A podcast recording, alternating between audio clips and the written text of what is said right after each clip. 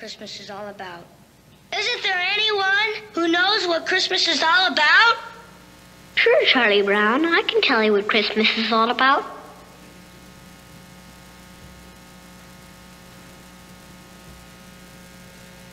Lights, please.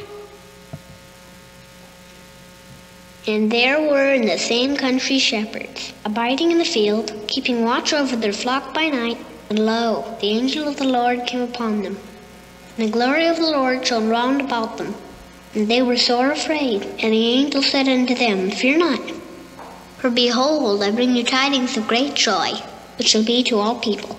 For unto you is born this day in the city of David a Savior, which is Christ the Lord. And this shall be a sign unto you. Ye shall find the babe wrapped in swaddling clothes, lying in a manger. And suddenly there was with the angel a multitude of the heavenly host praising God, and saying, Glory to God in the highest, and on earth peace, goodwill toward men.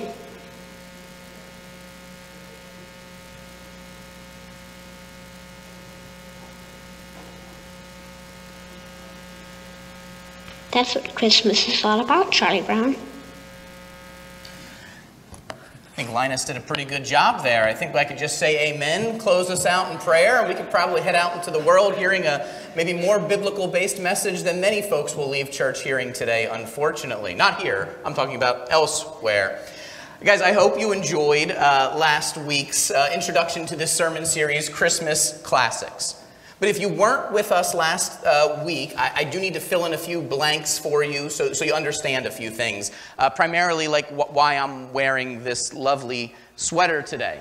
So, to get you caught up to speed, uh, last week we introduced the idea that this sermon series was going to be about uh, this, this concept that we can all agree on that the world is very happy to remove that message that you just heard Linus give. The world is all too happy to see that message kind of drift into the background. The world is really happy to remove Christ from Christmas.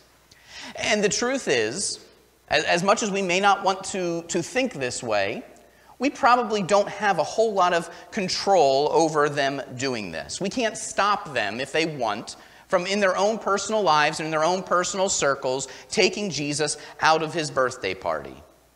But what we do get to have control over, right? As Christians, what we do get to have control over is our reaction. Right? Often, when we see someone removing Jesus from Christmas, removing Christ from Christmas, our, our immediate reaction is that we bristle and we get defensive and we get our backs up. Perhaps we begin to want to shout, we raise our voice, and we know this entire time that we're justified in our reaction. The question I posed to you last week, though, is why are we so surprised? Again, we live in a world where, where God and God's ways have been removed from just about every part of society. So, again, we should not be surprised that they want to take Christ out of his own birthday party. When we expound further on this, again, the, the kind of question that I asked is why are we so shocked? This is my personal stance, and I hope you guys have heard me say this before that when I have a personal stance, you're under no obligation to agree with my personal stances. But for me, I choose to not be offended. I choose to not be surprised by that cashier that wishes me happy holidays. Instead of bristling and instead of getting my back up and, and, and talking down to the person, I'll, I'll smile. I look them in the eyes, I wish them a Merry Christmas, and I go on my way. You see, because my joy, it does not come from what's happening around me. That cashier does not get to determine if I have joy. Because my joy does not come from that one simple interaction, it means that my joy, it cannot so easily be shaken. Right? Where my joy comes from, my joy comes from Jesus. It, it comes from knowing what he has done in my life. It comes from knowing what he's going to do in my life, what he is doing now, it comes from seeing what he's doing in my family's lives. It comes from seeing what he's doing in our church. So while the world may swirl in all kinds of different directions, while the world certainly will at times seem dark and devoid of Jesus, the choice that I make for myself is to see my Jesus wrapped up in everything that the world wants to throw at me. especially this time of year. And this time of year, especially in the movies that I like to watch. We can all see Jesus, we can all see God's Word wrapped up in some of these classic movies if our mindset is the proper one. If we're willing to look deep enough, if we know God's Word intimately enough we will see that through all of these Christmas classics that on the surface level are purely secular, that, that maybe have no intended religious undertone, if we choose to view them from the correct angle and look at them from the proper perspective, what we will see is Jesus everywhere. I was reminded of Hebrews 12 2. Uh, in the ESV, it says this it says, looking to Jesus, the founder and perfecter of our faith who for the joy that was set before him endured the cross, despising the shame, and is seated at the right hand of the throne of God. Many of us are probably more familiar with this in the NIV translation where it says, fixing our eyes on Jesus. The context of this verse, when we pull it out of Hebrews, is that if we, we look to Jesus, if we set him as that goal off in the distance, and we keep our eyes focused straight ahead, if our eyes are focused on Jesus, it's going to be much harder, much more difficult for us to be entangled and entrapped by the sins of the world. It'll keep us from being distracted as we look forward and we push towards Christ. But for me, fixing my eyes, it also means that everything that comes into my presence, everything that is going to come into my eyes and into my brain, has to filter through Jesus first. You've heard the saying of rose colored glasses. That when we put on glasses with, with pink lenses in them, we all know what happens. That no matter what we look at, no matter what color that thing is, everything now becomes tinted in this hue of pink. For me, our Savior and God's Word, it is the rose colored glasses that I view the world through. That's what my world is filtered through. And what I found is that if you view the world in this way, you will see Jesus easier. You will find joy, something this world is badly in need of, easier. So, yes, sometimes to everyone else, they may just see a silly Christmas movie. But, but I end up seeing the footprints of Jesus all throughout these stories. All right, so that was the recap. To transition now to this week, I couldn't think of a better way to do it than just say, okay, now we transition to this week. Christmas is the ultimate kind of family gathering holiday. For a lot of people, it is the one time of year where family from all over the state or all over the country, even, will make the pilgrimage to one central location and spend time with each other. For a lot of people, if they were honest, this is the part of Christmas that they like the most. And for a handful of you, if you were honest, maybe it's the part that you like the least. But if it is your favorite time, that, that's wonderful. For some people, their favorite reason for the season, their favorite time of year, maybe it's the, the twinkling lights, and maybe it's the presents. Maybe it's even coming to Christmas Eve service and lighting a candle and singing Silent Night. But I know for a lot of people, this opportunity to reconnect with family, these families that you don't get to see every single day, or spend time with, with, with good friends who, who life has just turned into distant acquaintances, that reigniting these relationships may be something that is only going to happen on December 25th of this year. And when different families gather, they all have different traditions different ways in which they like to celebrate. Again, maybe the tradition is just simply where do you all reconnect? Where does the pilgrimage all end up? Maybe it's grandma's house. You all travel and you meet in that one special place. I know when we lived in Florida, we saw that a lot of you folks that live up north, your tradition is to take a vacation and head down south maybe for the week between Christmas and New Year's. And that's kind of the premise behind the Christmas classic that we're going to look at today. I, I use the word classic a bit loosely here uh, be, because this movie is maybe more of a modern classic. It's a tad bit newer than A Christmas Carol that we looked at last week, but the movie we look at today is the story of a young man named Kevin. And Kevin, I see some of you chuckled, you already know where this is going. Kevin is part of a big extended family. And this family has a grand plan on how they together are going to celebrate Christmas. You see, Kevin lives in Chicago. And all of his family, the aunts and the uncles, the cousins, brothers, sisters, everyone, they've decided that they are going to go to Paris for Christmas. The movie opens at this like grand palatial estate that Kevin and or Kevin's father owns. And I, I never thought about it when I was a kid, but now that I'm a grown up with bills and a family of my own, Kevin's dad has this giant house. He's paying for the whole entire family to go to Paris for Christmas. Kevin's dad was doing pretty good. But again, the movie opens at this palatial type estate, and Kevin and his entire family are there. They have this great big giant house. They have the whole family come, and everyone's going to spend the night at Kevin's father's house. That way, in the morning, they can all get up, they can all head to the airport together, make sure no one misses their flight. Everyone goes to bed that night eager with anticipation, and the next morning, there's an army of taxis waiting to take them to the airport. There is, of course, hustle, and there is, of course, bustle. And why is there so much hustle and bustle? It's because they all overslept.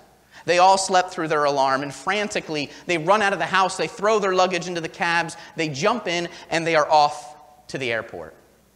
But lo and behold, when little Kevin McAllister rolls out of bed, he finds out that he's been left home alone. And Kevin is now a young man at home with no supervision in a time period that existed before cell phones.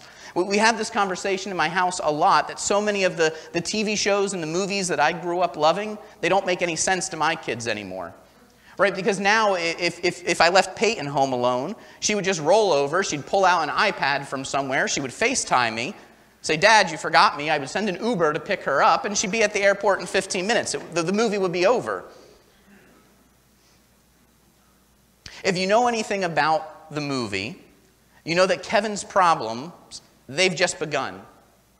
Kevin's father's house is going to fall prey to burglars, the wet bandits. And again, if you know the movie more accurately, the burglars are about to fall prey to Kevin McAllister. But Kevin is left at home to defend his father's house. And of course, even in this silly movie, there are still some lessons that they want to teach us. Kevin learns a lot about his need for family, you know, Kevin learns Hollywood's kind of version of the true meaning of Christmas.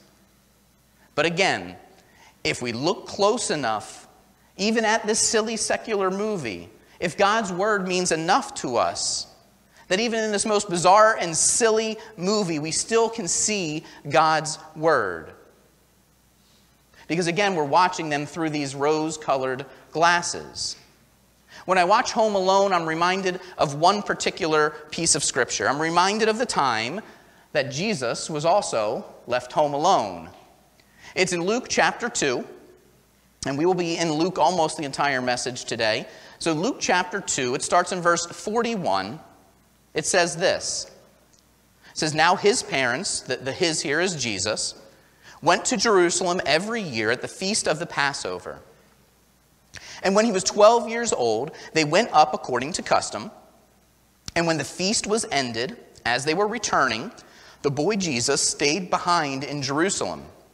His parents did not know it, but supposing him to be in the group, they went a day's journey. But then they began to search for him among their relatives and acquaintances. And when they did not find him, they returned to Jerusalem searching for him. After three days, they found him in the temple, sitting among the teachers, listening to them and asking questions. And all who heard him were amazed at his understanding and his answers. And when his parents saw him, they were astonished. And his mother said to him, Son, why have you treated us so? Behold, your father and I have been searching for you in great distress. And he said to them, why were you looking for me?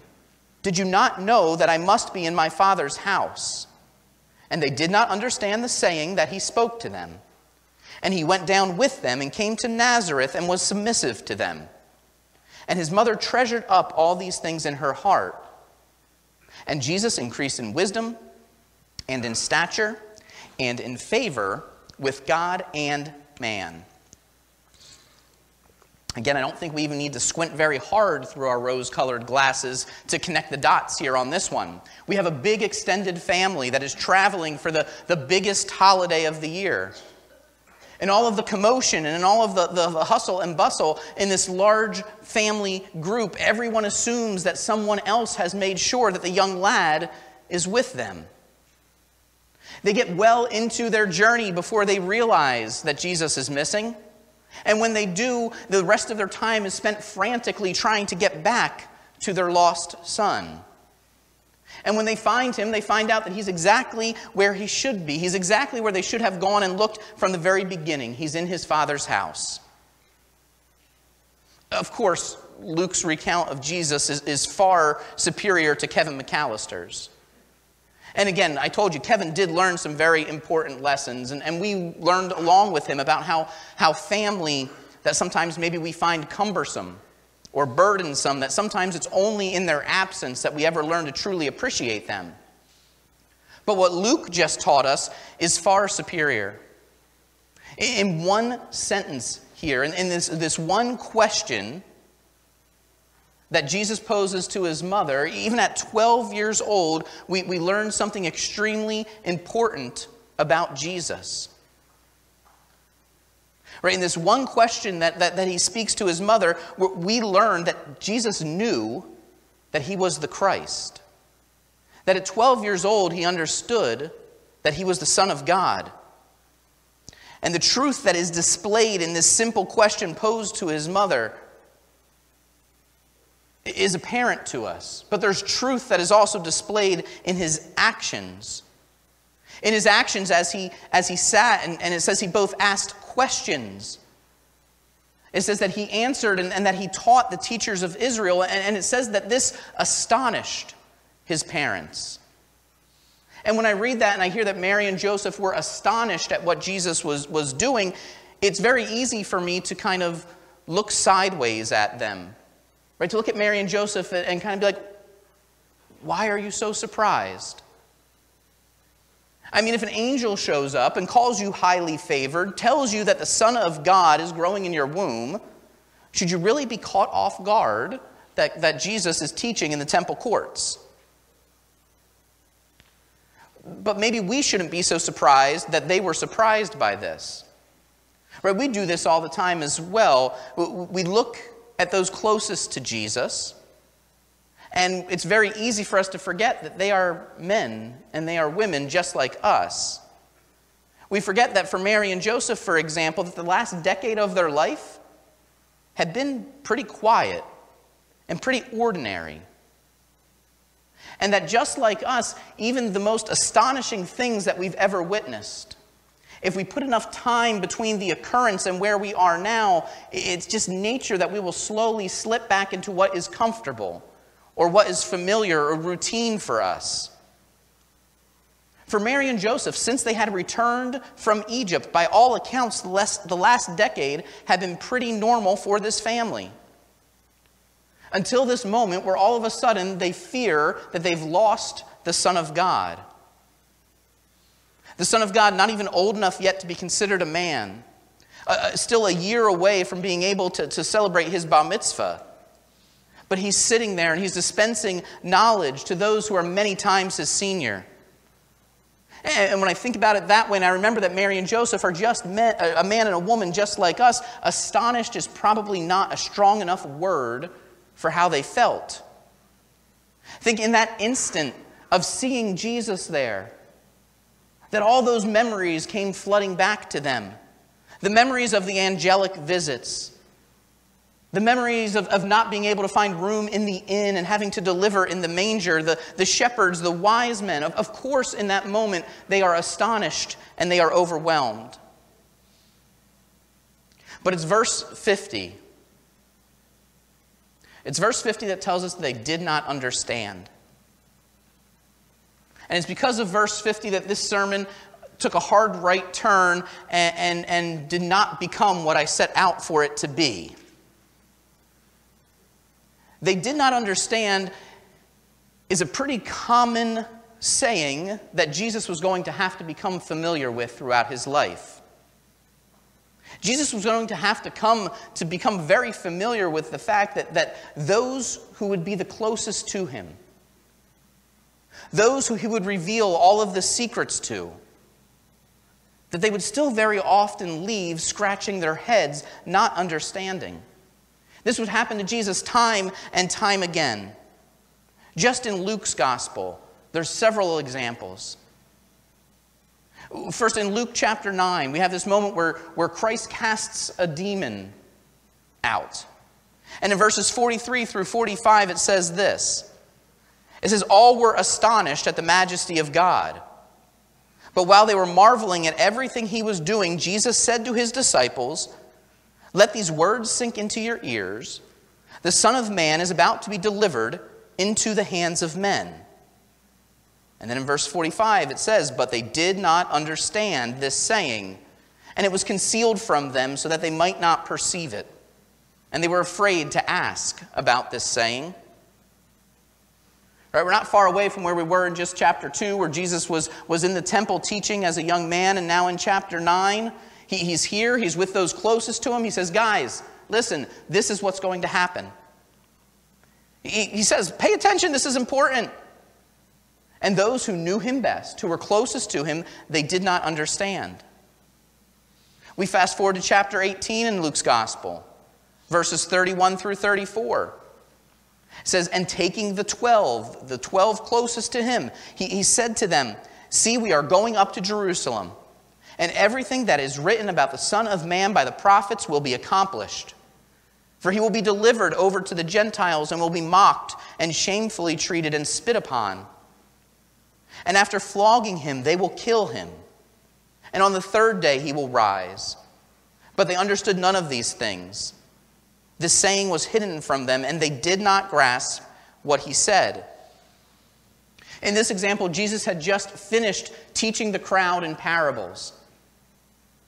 And after he's done teaching in parables, he now just pulls those 12, those 12 disciples closest to him, and all of the, the confusing stories or the, the kind of backwards talking and the riddles, they stop, and he is very clear and he is very blunt. Again, he lays everything out. He says, Guys, this is where we're going. He says, Guys, this is what we're going to do. This is what is going to happen. And he even says, But don't worry, because on the third day, it's all going to be okay. How much clearer could Christ possibly be in that moment? And it still says, They did not understand along the road to Emmaus. You remember this after Christ had resurrected. Two of Jesus' followers are, are walking down the road when unknowingly to them they're approached by their resurrected Savior. And he asks them, he says, Guys, what are you talking about? And they go on to explain to him all the news of the day, everything that had happened about their teacher who they had followed into Jerusalem and how he was crucified. And then Jesus responds to them in Luke 24, verses 25 through 27. And he said to them, O foolish ones, and slow of heart to believe all that the prophets have spoken. Was it not necessary that the Christ should suffer these things and enter into his glory? And then, beginning with Moses and all the prophets, he interpreted to them in all the scriptures the things concerning himself. I don't think these men were dumb. But Jesus calls them foolish. He says, You're foolish for not understanding what you've witnessed. Everything you've heard me teach, everything since you were a wee little boy that they taught you about, about Moses and the law, everything that you memorized out of the prophets, it's all led to this one moment. It's led to when the Messiah would come and he would defeat death. And I know you're looking at me right now and you're saying this is a really long way to go from Kevin McAllister being left home alone and knocking out some common crooks with paint cans to get to your point. But if those who followed Jesus into Jerusalem, if those who, who again looked him in the eyes and heard him teach, if those who raised him from a young lad, if those who saw him crucified, if sometimes they were unable to understand, then the question I have to ask myself is why so often do I think I have to have everything figured out. If the 12 disciples who watched miracles and did life with Jesus, if sometimes they found it hard to understand, why so often am I so sure that I have it all figured out?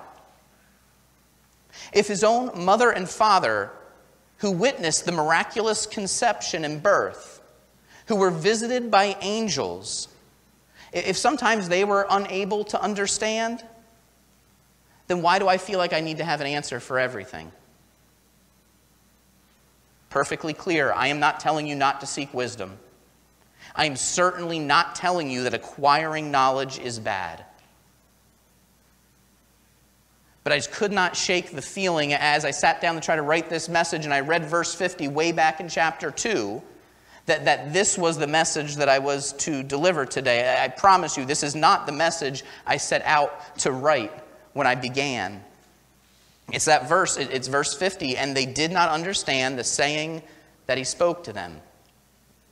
It is not a call to be ignorant to God's word. Right? It's not a call for us to justify ourselves and say, well, if, if somebody like, I don't know, Peter could be confused every once in a while, then I'm just going to remain blissfully ignorant. No. God's word is a treasure trove of information. You've heard me say it before. It's an owner's manual guiding us to Him, helping us get through this life and accomplish the goal of growing the kingdom. God's Word is the only source of truth that we have. Within its bindings are everything that we need. But I know that there are Christians, probably sitting in this room today, who become overwhelmed, who tend to want to focus more on what they do not know as opposed to focusing on what you already do. And then when we focus on what we do not know, we sit paralyzed. We sit in the dark, we sit in our doubt, and we sit in our shame about what we don't know. We consider the things that we have not yet mastered. And what happens in our paralysis is we are sitting and we are wasting our time. Where when we sit in doubt and when we sit in fear about the things that we still wrestle with, we are neglecting to do the very thing that we have been called to do with what knowledge we have already been given. I know that there are some of you in this room right now that if I called you up here and I passed the microphone off to you and just gave you a random subject and said, hey, can, can you teach for 45 minutes about the worst king in Israel's history? I know that you could do it. I know that you're there. I am grateful that you are here. I'm grateful for, for your knowledge, for the example that you set for those who are still coming up behind you. I am so glad that we have you here and that your faith is matured. But I also am very well aware that there are probably some people in this room that maybe the only thing you can tell me about your faith right now is that for God so loved the world that he gave his only Son, and that whoever believes in him should not perish, but have everlasting life. And if that is you and that is all that you know at this moment, if that is all that you have to put your faith in and hang on to, I get to call you my brother or my sister in Christ. It's two verses later in John chapter 3 where it tells me what is required if you don't want to be condemned. John 3:18 says whoever believes in him is not condemned, but whoever does not believe is condemned already because he has not believed in the name of the only Son of God. If the belief that God loves the world and that he sent his only Son, Jesus, to pay your debt, and if you have put your faith in him, your belief in him, if that means that you shall not be condemned, if this most basic knowledge, if this is the minimum standard of who gets to call themselves a Christian, the message that I believe God would like you to hear today, Christian, is that you already know enough to be a disciple. Okay, hear me. If you know John 3:16, if you've placed your faith in Jesus Christ, if you call him your Lord, if you've been baptized into him, then it's time to get up and go. There is no excuse to wait. As you go, you always continue to acquire knowledge. It's a great thing to wear out your Bible. It's a wonderful thing to mature in your faith. It's important that you learn to see the world in the same way, in the same light that your master does. But while you are doing those things, go out and spread the good news of Christmas. Go and tell everyone. If all you have to tell them is that God loves, that, loves them and that God sent his son to die for them, and that if they believe in him, they shall not perish, then go and spread that message. That voice of doubt that resounds in your head, you need to silence it. You need to send it to voicemail. If you're a Christian and the Holy Spirit resides in you, then you are prepared to be a disciple. And as a church, it's our job to sharpen you, to gather around you, to try to provide you with as many tools as you need so that you can become an even greater disciple. Uh, but I know that if you wait to be a disciple until you know everything, if you wait to get to the point that no one could ever stump you with a question if they bring it to you, the, the news I want to break for you today is that you will never get there.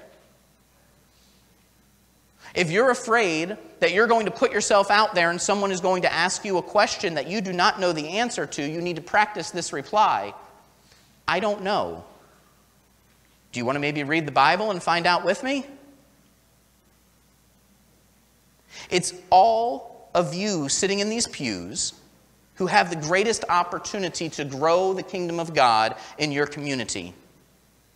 Every single person who calls themselves a Christian should know the joy of leading someone to salvation. More baptisms should be happening around here that are performed by you than are performed by me. I know the very first man that I ever baptized, it happened a long time before anyone called me minister or called me a pastor. It was someone that I was just doing life with in a small group. It was someone who I was able to personally, one on one, share my testimony with. And he was able to watch the way that I lived my life. And because of that, he, he asked if I would baptize him. You've heard me say it a million times before I am happy to leave church every single Sunday in soaking wet jeans. But I also want you to understand that I would much rather see many of you driving home uncomfortable with wet socks because your friend or your family member or your neighbor, they look to you as that example that drew them to Christ. Right? Because of that, they come to you and they ask you to lead them in that good confession. Do not let the fear of what you do not know keep you from telling everyone what you do know. Merry Christmas. Let's pray.